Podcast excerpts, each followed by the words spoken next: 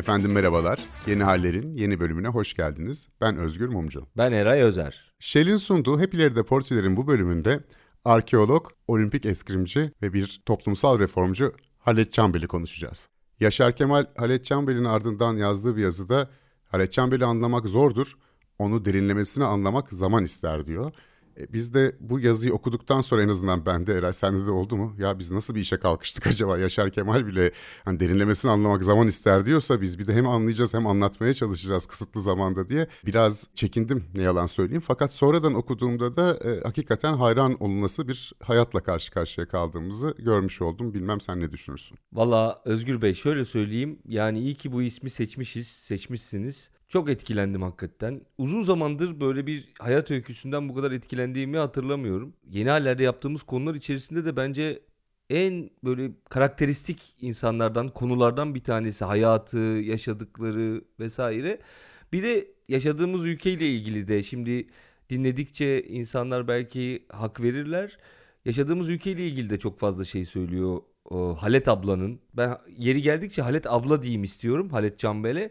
Çünkü kendisi Halet abla denmesini istiyor. Toroslarda geçen ömrünün önemli bir kısmında bütün köylüler ya Halet bacı ya Halet abla diyorlarmış. Hatta birkaç yerde de sorulduğunda da ya Halet abla diyeyim bana diyor. Sarı çizmeli Halet bile denmesinden hoşlanıyormuş böyle hani isimsiz olmak, belirsiz olmak, birisi olmamak, böyle insanların arasında karışmak hoşuna gidiyormuş.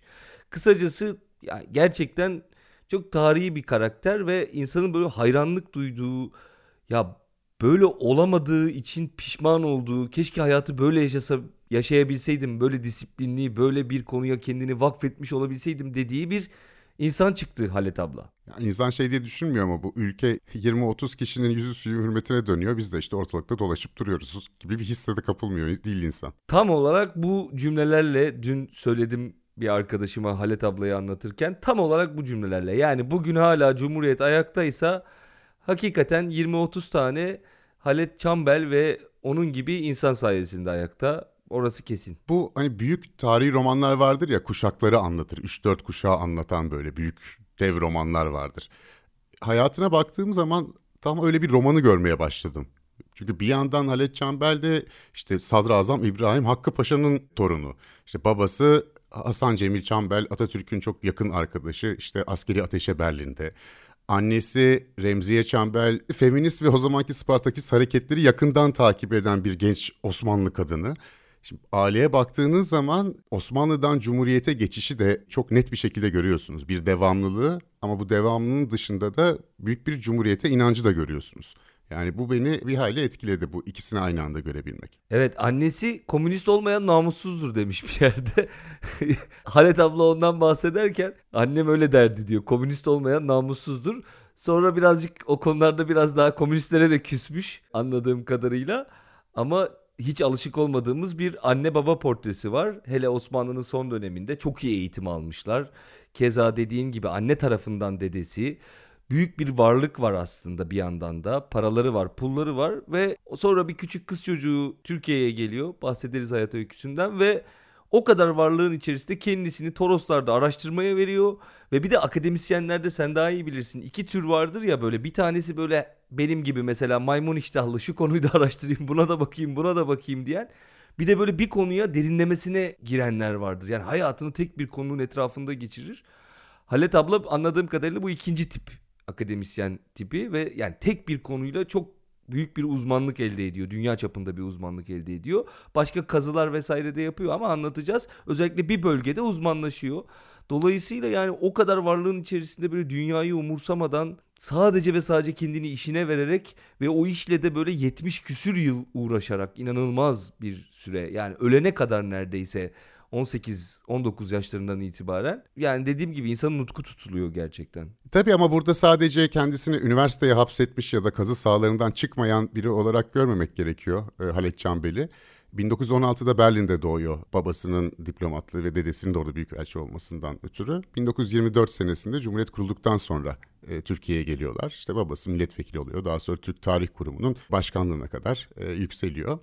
E, çok iyi bir eğitim alıyor Arnavutköy Kız Lisesi'nde. İngilizce bir eğitim alıyor. Ana dili gibi Almancayı bildikten sonra e, akabinde de bir bursla Sorbon'a giderek arkeoloji eğitimi alıyor. Onu da Fransızca alıyor. Yani üç dile çok hakim ilk etapta. Zaten Fransa'ya gittiği zaman da işte eski dilleri de öğrenmeye başlayacak. Müthiş bir bilgi birikimine sahip. Fakat kendisi lise yıllarındayken Beşiktaş Spor Kulübü'nde judo dahil olmak üzere birçok spor la iştigal ediyor. Bunlardan en önemlisi ise eskrim. Ama bunun haricinde mesela Fransa'ya gittiği zaman bütün Fransa'yı bisikletle dolaşmak, işte daha önce e, yine lise yıllarındayken okçulukla uğraşmak öyle bir noktaya geliyor ki Fransa'da okurken 1936 Berlin olimpiyatlarına Suat Fetkeri Aşeni ile beraber eskrim takım olarak, e, kadın eskrim takımı olarak katılıyorlar. Ve ikisi olimpiyatlara katılmış ilk Müslüman kadın sporcu olarak da tarihe geçiyor. Evet çok karakteristik tabii olimpiyatlara katılma hikayesi. O dönem olimpiyatlara katılan sporcular olmuş ama hiç kadın yok. Biraz da Atatürk'ün isteğiyle zaten çok yakın aslında biliyor Halet'i. Daha sonra ama çok ilginç bir hikayesi var. Babasıyla bir gün konuşurken Halet'in Hasan Cemil'in kızı olduğunu unutuyor ve babasına diyor ki ya diyor kadın sporcuları da yolladık diyor olimpiyatlara diyor. Hasan Cemil Bey babası hiç bozmuyor. Ya o benim kızım demiyor. Evet efendim çok iyi yaptınız filan deyip e, ayrılıyor yanından. Atatürk'ün özel bir isteğiyle aslında 1936 olimpiyatlarına katılıyor. Orada da şöyle bir şey olmuş. Buradaki spor kulübünde çalışırken Alexander Nadolski hocası Rusya'dan gelmiş ve işte Sovyetler Birliği'nden yani ve eğitim veriyor Halet'e.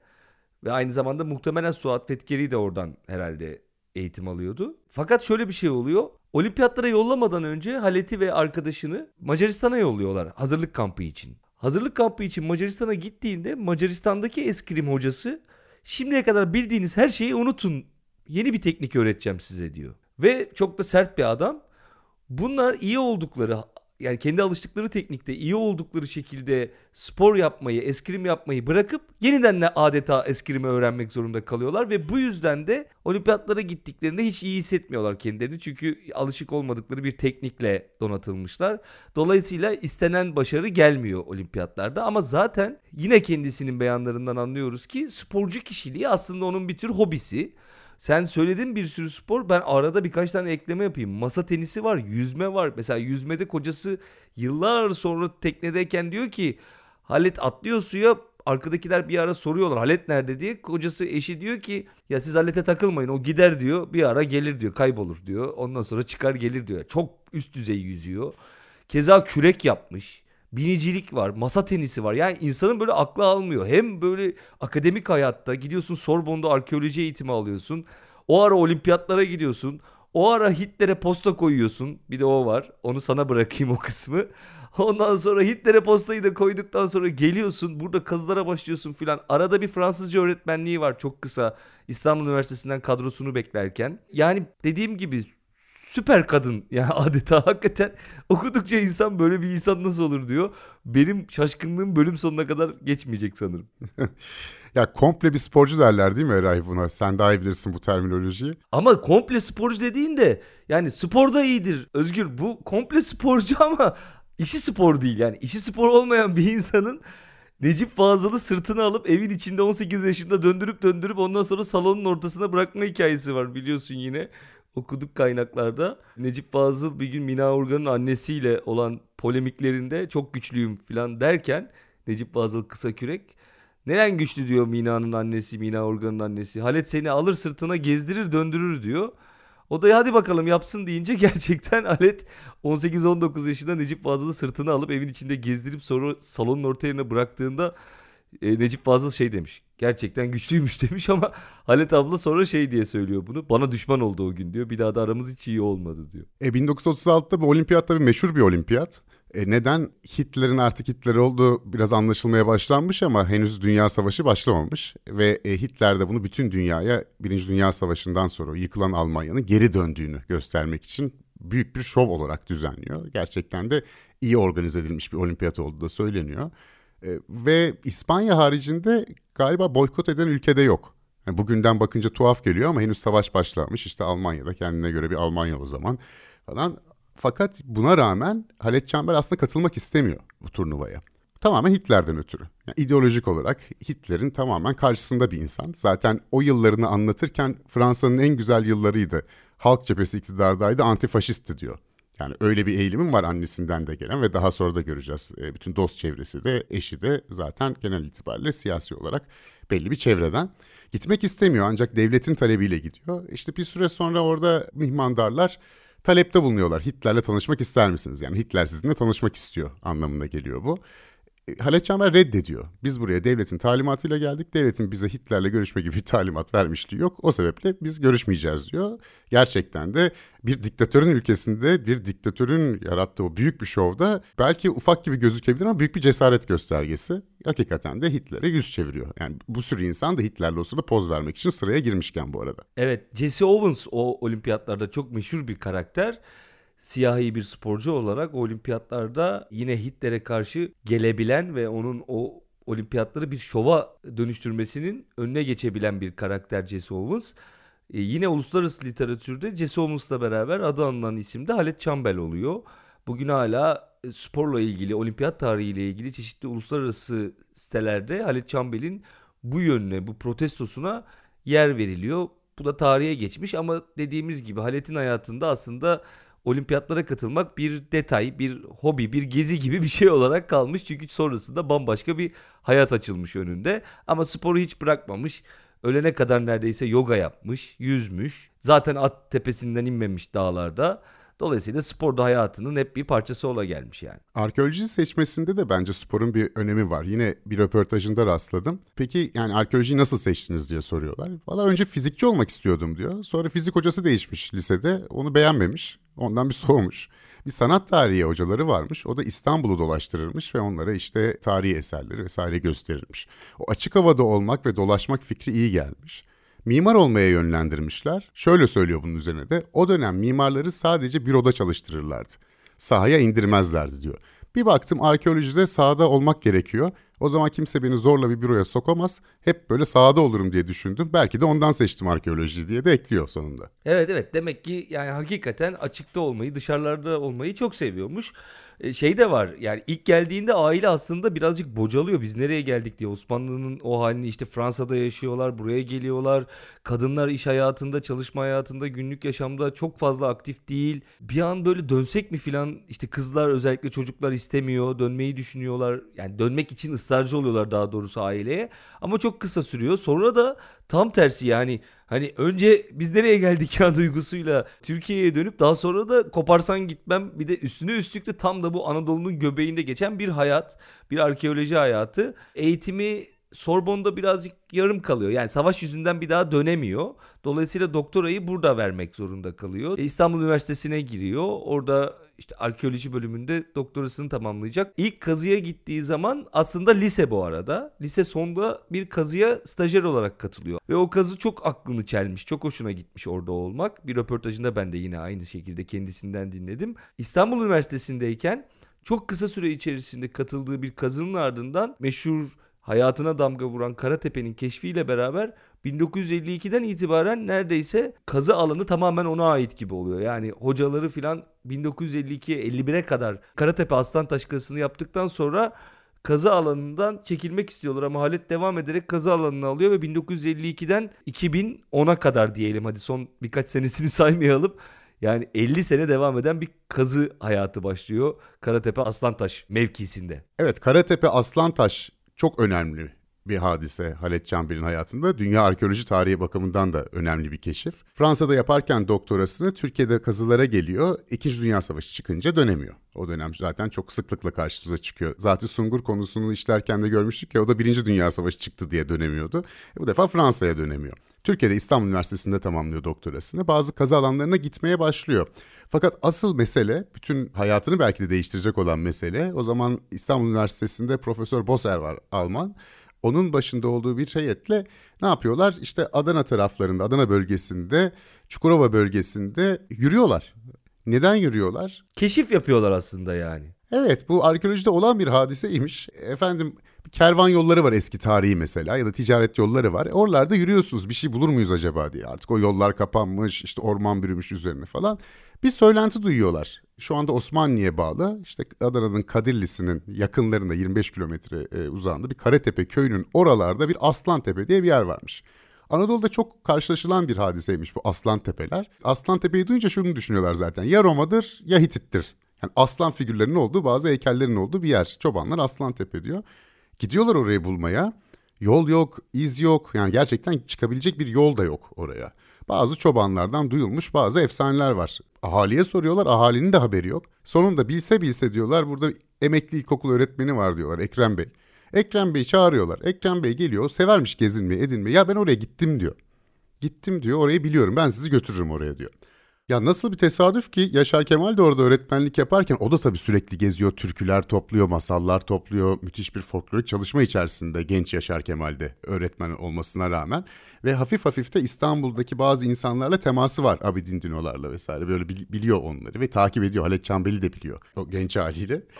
Ve o da Halit Çember'le karşılaştığı zaman diyor ki valla ben öğretmen vekili yaptım diyor Bahçeköy'ünde. Sizin Hitit'e çok yakın. O yere düşmüş rüzgar heykeli mi ne oralarda öğrencilerimle çiğdem soğanı çıkarıyor. Cumartesi pazar çiğdem soğanı sütle pişiriyor öğrencileri yiyoruz. Böylelikle öğrencilerim hastalanmıyor diyor. Yani Yaşar Kemal belki de daha önce bulmuş Halet Çembel'den ve Alman arkeolog Bozer'den.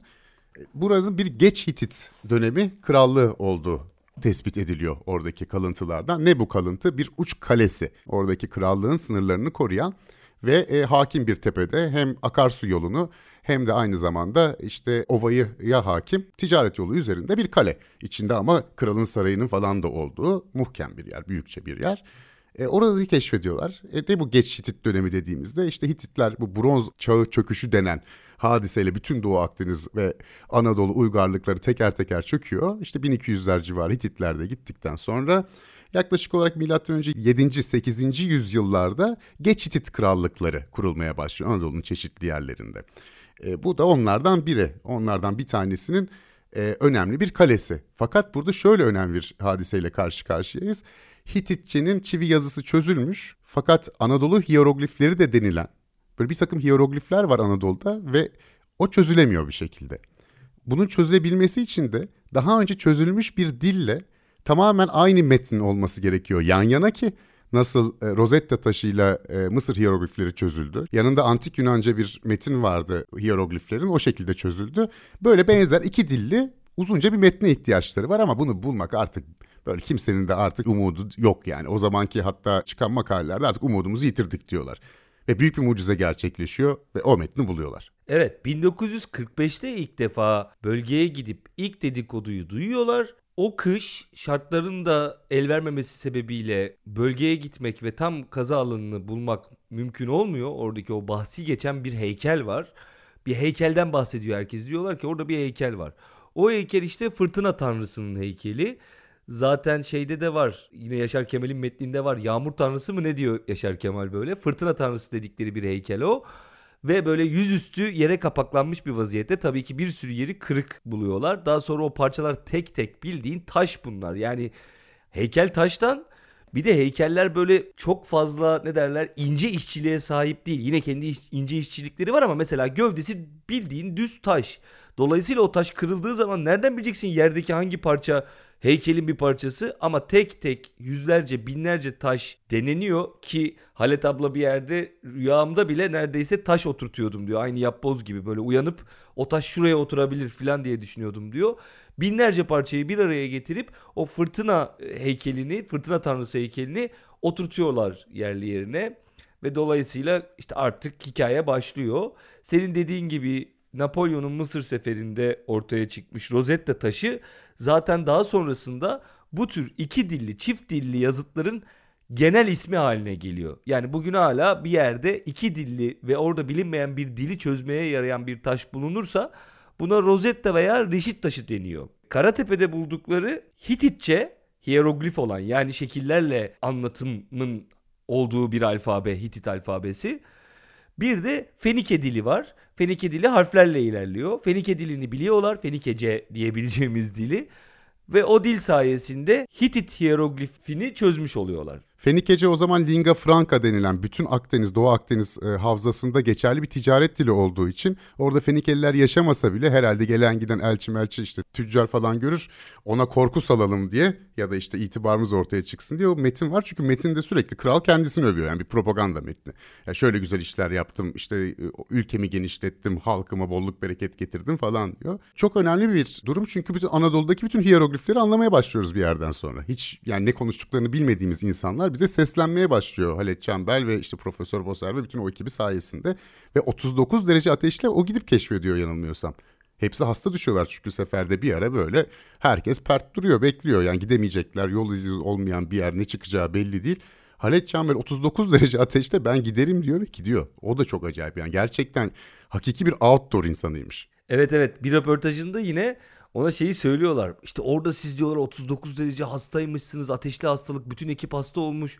Siz artık nasıl bir işte meslek aşkıyla kalkmışsınız gitmişsiniz. O şey diyor. E gelmişiz oraya kadar artık geri mi dönelim kalktık gittik görmeye diyor. Yani hani çok da abartılacak bir durum yok. Araştırmaya gelmişim araştıracağım kardeşim ateşli veya değil. Tam böyle hayata bakışı böyle. 1946'dan 1951'e kadar ekip halinde başını işte yanında çalıştığı hoca Bozert'in çektiği bir ekiple orayı kazmaya devam ediyorlar. 51'de Bozert diyor ki e, tamam bitti artık burada iş. Nasıl bitti diyor Halet. E yani diyor bulacağımızı bulduk. Buradan 3-5 tane makale çıkar, yayın çıkar. Yani işte anlatırız, dili çözdük. Gidelim başka yere.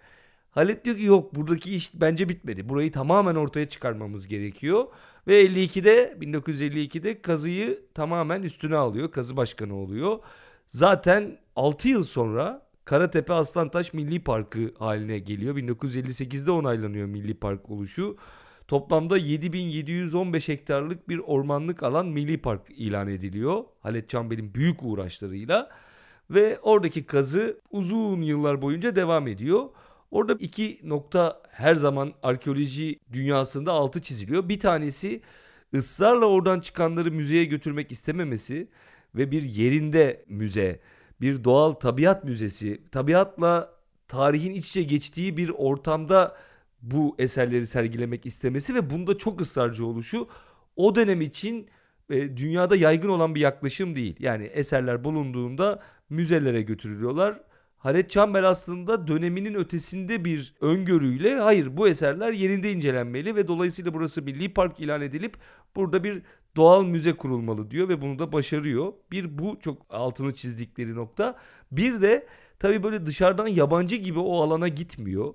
Yani o şeyde vardır ya sosyoloji literatüründe gentrifikasyon dedikleri şey. Yani bir soylunun gelip orayı böyle öyle değil. Yani bildiğin orada yaşamaya başlıyor aslında. Kazı alanının yapımı da çok ilginç. Eşi de yardım ediyor kendisine.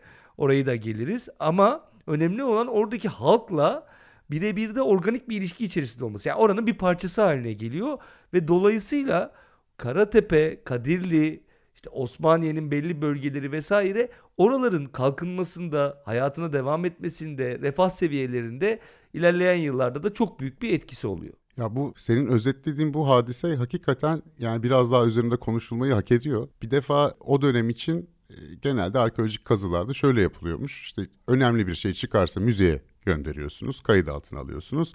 İşte diğerlerinde e, olabildiği kadar bir şekilde kaydediyorsunuz. Araştırmacılar bunlarla ilgileniyor. Öyle mekanın da yerinde korumak gibi bir e, anlayış yani dünyada da gerçekten çok fazla yok. E, 1951 senesinde kazılar bitince Profesör Bozer diyor ki Halet Çambel'in deyimiyle onlar padişahın payitahtına gittiler diyor. Hani başka bir yer var orayı da kazalım diye gitmişler. Halet Çembel duruyor orada. Yok diyor ben gitmeyeceğim diyor ve yani binlerce kırık taş parçası var. Yani ilk başta böyle çözebildikleri daha az hasar görmüş olanlardan falan o, o hieroglifi vesaire çözüyorlar ama daha geriye kalacak bir sürü taşlar, eserler, heykel parçaları yaklaşık 40 sene sürüyor. Bütün bu parçaların bir araya getirilmesi ve orada bir açık hava müzesi şeklinde bunun kurulması. Yani bugün gittiğiniz zaman oradaki sarayı da biraz görebiliyorsunuz, anlıyorsunuz. Oradaki yapılanmayı görebiliyorsunuz ve devasa bir milli park ilan ettirmesi ve korumaya alması orayı inanılmaz bir durum. Hele bugün bakınca yani Türkiye'deki bazı korumayla ilgili durumlara o vakit yani çok ileri bir hamle. Ama çok da zor bir hamle. Şimdi nasıl yapacaksınız? İnsanları nasıl ikna edeceksiniz bunu yapabilmek için? Gidiyor İtalya'daki ya en iyi restorasyonu kim yapıyor? İtalyanlar yapıyor. O zaman İtalyan Restorasyon Enstitüsü ile bir anlaşma yapılıyor. Onlar restoratörler gönderiyorlar ve Türkiye'de restorasyon bakımından da çok önemli bir hamle oluyor. Oradan da birçok şey öğreniliyor Türk arkeologlar tarafından da. Senin de indiğin hadise daha da önemli olabilir hakikaten Açık Hava Müzesi meselesinden de. O da şu yani oradaki halkla ilgilenilmezse o Açık Hava Müzesi'nin kaderinin olmayacağını görüyor. Ve çünkü şöyle bir köyle karşılaşıyor. O zaman devletin falan girebildiği yerler değil. Eşkıya zor gidiyor oralara. Ki maceralar da var yani eşkıyaların da saygı duyduğu, arada böyle işte bir köşede davet ettiği, konuştuğu hani e, çok acayip bir figür. Yani bütün Toros köylerinde Halet abla efsanesi artık gitmiş. Yani öylesine yerleşmiş orada. Ve köylüler de hiç gerçekten devletten de bir şey alamıyorlar doğru düzgün o dönemde. Hakikaten dağ köylerinden bahsediyoruz. Yani bugün bile gitseniz bir kısmının şartları bir hayli zordur. E oraya insanlar çağırmaya başlıyor arkadaşları. İnsanlar da Pertev Nahili Boratavlar, işte Sebahattin Eyüpoğulları, Ruhi Sular, Aşık Veyseller ve bu insanlarla başlattığı bir köy okulu var. Daha sonra bu gerçekten bir köy okuluna dönüşüyor, resmileşiyor mesele. Çünkü bunlar bir kazıyorlar bir yandan. Akşam beşten sonra çocuklara ders vermeye başlıyorlar. Bir yıldız kadroyla hakikaten. E sonrasında e, bu köylüler ne yapıyor? Ya işte keçi yetiştirecekler ya ağaç kesecekler. E o zaman demircilik ve ahşap işleri öğrenilmesi için oraya iki usta getiriyor ve oradaki yetişkinleri de bir süre sonra zanaat öğretmeye başlıyor. Yetmiyor. Köydeki kadınlar artık kimyasal boyalar kullanarak dokuma yapıyorlarmış. O eski Orta Asya'dan beri gelen e, bir takım desenler var. Onların da kaybolmaması gerektiğini düşünüyor. Kök boyayla onları yaptırıp yapılmasını önerip kooperatif kurup bir orada ufak çaplı endüstri de yaratıyor. Yani Halet abla bir geliyor oraya tek başına. Sit alanı ilan ettiriyor o bütün şeyi çözüyor. Bütün bir e, açık hava müzesi haline getirilmesini çözüyor. Kaybolacakken bütün onların hepsini koruyor. Ve oradaki bir köyün ve çevresinin büyük bir sosyal reforma da tabi tutuyor. Yani bu e, hakikaten başarılması çok güç bir iş. Ve tek başına bir insan bunu nasıl yapar? Tabii ki var etrafında insan ama böyle bir vizyonerlik ona ait gibi gözüküyor. Yani onun vizyonerliği bu. En çarpıcı detaylardan bir başkası da ben okuyunca çok etkilendim. Çünkü çok kafamda böyle canlandırabiliyorum bir yandan da. Karatepe'de bir baraj yapımı söz konusu. Aşağıdan Ceyhan akıyor ve Karatepe'de bir baraj yaptırmak istiyorlar. Fakat bu barajın yapılması demek zaten işte öğren yerinin artık bir adaya dönüşmesi demek. Dört tarafı suyla çevrilecek. Dolayısıyla insanlar oraya gelip gidemeyecekler rahat bir şekilde. Gezemeyecekler. Yani aslında orada böyle bugün Zevkma'da işte Hasankeyf'te falan yaşananlara benzer sular altında kalacak bir kısmı. Bir kısmı yukarıda kalacak ama dediğim gibi ulaşım zor olacak. Bununla çok ciddi bir mücadele veriyor. Daha sonra başka mücadeleler de verecek benzer çevre mücadeleleri ama burada bu öğren yerini korumak merkezi özellikle korumak için kazı alanını korumak için çok büyük bir mücadele veriyor. Burada çok çarpıcı olan şey şu mücadeleyi verirken buraya baraj yapmayın demiyor. Diyor ki Buraya bu şartlarda baraj yapamazsınız. Bu mantıklı değil. Ama ben size hem maliyeti daha uygun hem benzer şekilde elektrik üretecek, işinize yarayacak böyle iki katına kotu düşürülmüş dolayısıyla öğren yerini sular altında veyahut da etrafını sularla çevrili bırakmayan bir formül önereyim diyor. Ve bunu beceriyor. Çünkü bir sene boyunca adeta bir inşaat mühendisi, bir baraj mühendisi gibi etrafındaki tabii insanlarla beraber çalışarak hesaplamaları yapıyor. Devlet su işlerinin büyük ihtimalle Halit ablanın bu teklifini kabul etmesinin sebebi yaptığı hesaplamalardan çok etkilenmeleri. Yani gerçekten kadın orada o barajın ne kadar elektrik üreteceğini hesaplamış kendisi uzmanlık alanı olmadan. Efendime söyleyeyim inşaatı nasıl yaparlarsa işte kotu ne kadar düşürürlerse ne kadar e, elektrik üretimi düşer ama ne kadar geniş alana yayarlarsa da bir oradan telafi ederiz vesaire gibi bütün teknik detaylarıyla çalışmış ve biliyor. Yani devlet su işlerinin mühendisleri kadar bu işi bildiğini görünce diyorlar ki tamam abla sen nasıl istiyorsan öyle yapalım. Yani bir barajın yapımını değiştiriyor ve öğren yerini ve işte kaza alanının olduğu bütün bölgeyi kurtarıyor bu sayede. Bu çok çarpıcı. Yani bir yıl boyunca sadece matematiksel hesaplamalarla uğraşmış o barajı nasıl değiştirirsek hem devlete zarar vermeyiz. Yani devlet baraj yapma ihtiyacını karşılar ama biz de kendi yerimizi kurtarırız diye. Yani bu bugün çok rastladığımız bir yaklaşım türü değil. Ben bundan da yine çok etkilendim okurken. Halit ablanın hayatını okurken çok etkilendiğim bir sürü yerden belki de en çarpıcısı bu. Çünkü eğitime yaklaşımı da öyle olduğu için bir yandan da. Yani eğitim benim için ezberlemek değildir diyor ama bunu klasik anlamıyla söylemiyor. Yani ben araştırmanın nasıl yapılacağını öğrenciye öğretirim. Önemli olan da bunu öğrenmesidir. Nasıl araştırma yapılır? Sonra gider neyse o bilgi onu öğrenir diyor. Kendisi bunu yapmış. Keza kocası da aynısını yapmış. Yani hiç hayatı boyunca mimarlık yapmayan bir insan olarak Türkiye'nin en ünlü mimarlarından birisi haline geliyor hem de alaylı. Yani e, işte Halet Çembel baraj elektrifikasyonunu öğreniyorsa bir sene içerisinde Nail Çakırhan da ismini de duymuş olanlar vardır. Türkiye'nin ünlü restoratörleri ve mimarlarından biridir. O da hayatında gerçekten hiç çivi çakmamışken Halet Çember çağırıyor. O da hapishaneden yeni çıkmış. Bir gazeteci o zamanlar Tan gazetesinde çalışıyor. Nazım Hikmet'in arkadaşı beraber şiir kitapları yazmışlar. Gazeteci, yazar, e, aydın bir kişi. Dört buçuk sene hapishanede kalmış. Evet o kazı sırasında hapishanede zaten 1946 giriyor yanılmıyorsam. E işte 50'lerin başında çıkmış olması gerekir. E, Halet Çember çağırıyor. Neden? Çünkü bu İtalyan enstitüsüyle beraber bir açık hava müzesi kurmaları gerekiyor. Oradaki eserleri de hava şartlarından korumaları lazım. Çünkü topraktan çıkartmışsın. O zamana kadar toprak korumuş. E şimdi bunun rüzgarı var, karı var, yağmuru var. Bir şekilde onların kaplanması ve bazı sergi odaları ya da yönetim kısımları yapılması gerekecek o müzeye. İtalyan Restorasyon Enstitüsü ile beraber çalışıyorlar. Uygulama planını Turgut Cansever yapıyor ünlü mimar. Ama yol olmayan bir yere bunu nasıl yapacaksınız? Böyle eski fotoğraflarda gördüm. İşte nehrin üzerinden develer geçiyor falan bir şekilde inşaat malzemeleri götürmeleri gerekecek. E, olmuyor müteahhit kaçıyor.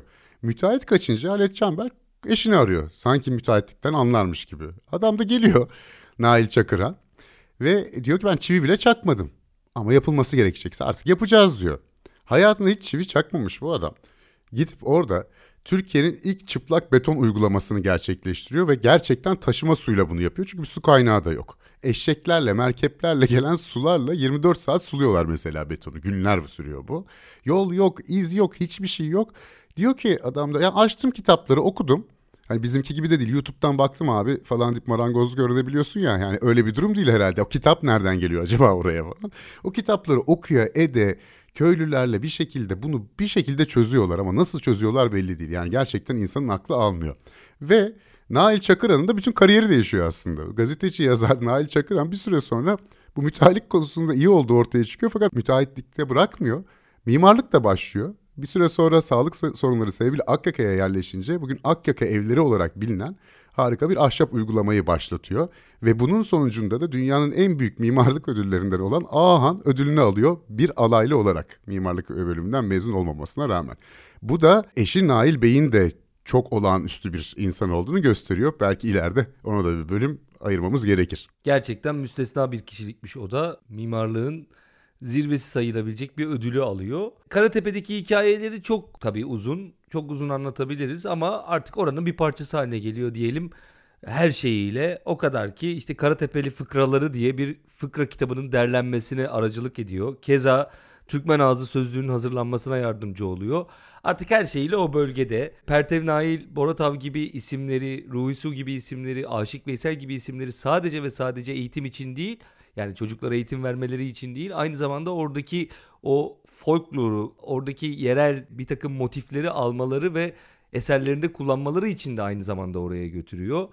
Ee, çok geniş bir arkadaş çevresi var tabii. Bunun da bir avantajı var. Ruhi Su'nun ilk albümünün hazırlanmasında katkıda bulunanlardan birisi böyle değişik bir hayat. Bir süre sonra Arnavutköy'de bir yalıda, aileden kalma bir yalıda, kırmızı yalı diye bugün devam eden bir yalıda devam ediyor hayatın bir kısmı. Ailesi öldükten sonra annesi babası o yalıda kendisi yaşamaya başlıyor eşiyle birlikte. Ve bu yalı da bu arada 2004 yılında bizzat kendileri tarafından, çift tarafından Boğaziçi Üniversitesi'ne bağışlanıyor. Boğaziçi Üniversitesi'nin o dönemki rektörü okulun tarihindeki en büyük bağışın bu olduğunu söylüyor. Yani Boğaziçi Üniversitesi'nden nice zenginler çıkmış. İşte nice ünlüler çıkmış, nice teknoloji inovatörleri çıkmış. Böyle yeni teknoloji geliştirenler, milyon dolarlara şirketlerini satanlar vesaire. Fakat böyle bir bağış görülmemiş tarihte e, yalıyı bağışlamak gibi. Bu da nasıl bir çiftle karşı karşıya olduğumuzu bize biraz daha gösteriyor sanki. Ve bu, işler e, Aslantaş Karatepe ile bitmiyor tabii. Ondan sonra da çok verimli olarak yani Aslantepe Karatepe hep devam ediyor zaten kazılara. E, hep orada. Bir gözü orada yani. Ama bununla yetinmiyor. Yani bu baraj meselesi şu anda da işte Zeyukma'dan Hasankeyf'ten biliyoruz. Bu önemli bir sorun. Keban Barajı yapılacak. O zaman için Türkiye'nin en büyük barajı. Chicago Üniversitesi'nden Robert Braidwood'la beraber 40 sene boyunca sürecek bir proje başlatıyorlar. O direktörü Kemal Kurdaş'a gidiyor Robert Braidwood'la beraber. Diyor ki ya bu Keban Barajı yapılacak ve bütün o arazi sular altında kalacak. Devasa bir yerden bahsediyoruz. Diyor ki arkeoloji ekipleri kurarak orayı tarayacağız ve orada bir şey varsa kurtaracağız. Tabii önce devlet buna sıcak yaklaşmıyor. Hem proje ertelenecek hem masraf ne olacağı belli değil falan. Fakat hem o zamanki ot direktörü Kemal Kurdaş'ın hem Robert Braidwood'un uluslararası bağlantıları ve orada herhalde bir, bir takım baskılar da yaptılar arkeoloji çevreleriyle. Ama daha önemli olan kısmı Halet Çambel'in kararlılığıyla o zamanki ot direktörü Kemal Kurdaş'ın birlikteliğiyle bu proje hayata geçiyor. Ve bütün Keban bölgesinde yapılacak olan arazi yürüne yürüne iğne ile kazılır gibi kuyu inceleniyor ve birçok şey kurtuluyor ve birçok şey öğreniyoruz ülkemizin o dönemiyle alakalı olarak. Fakat şöyle de bir model uyguluyor Halet Hanım. Diyor ki bu işin yönetimde olanlar bu işlerden para kazanmayacak. Çıkar çatışması olmasın diyor. Ve projeyi hiçbir arkeoloji bölümü olmayan Orta Doğu Teknik Üniversitesi'ne bağlamasının sebebi de bu.